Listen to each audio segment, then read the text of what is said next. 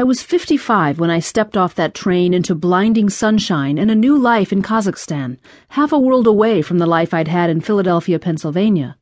Proud to finally be a Peace Corps volunteer, I was also determined to be successful, and for me, that success would be simple. I'd make friends for America in the post 9 11 era. To do this, I'd left behind a life I loved, given away a dog I adored, and abandon the financial security that my work in Philadelphia had promised.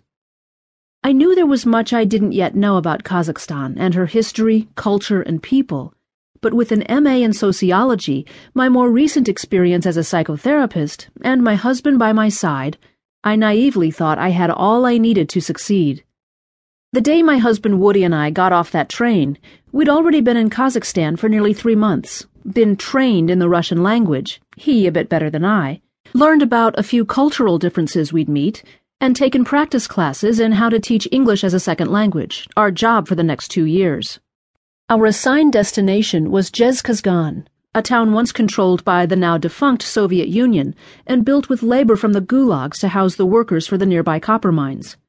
It wasn't much like my city of brotherly love, which had been laid out in a systematic grid pattern by the Quaker William Penn in the 17th century and anchored by no less than five public parks. Nor was it at all like the tiny seaside town of Chincoteague, Virginia, where we'd lived temporarily after our Philadelphia house was sold while waiting for our Peace Corps departure. In Zhezkazgan, there would be no weekly curbside garbage pickup, no opportunity to walk the beach, and no sound of migrating birds overhead. We'd be there for two years. As I squinted in the glare of the sun, a young woman with bright red hair and denim overalls broke through the small crowd of locals that had come to welcome us and thrust a huge yellow bouquet into my hands. Welcome, she said in perfectly passable English, except that I didn't understand her. These are for you. Without thinking, I offered her one of the Russian phrases I'd committed to memory during training. Меня зовут Janet. Как вас зовут? My name is Janet. What is yours? Why hadn't I said the more appropriate spasiba, I wondered immediately. Or the even more appropriate thank you, since she'd spoken to me in English. At least I understood her answer.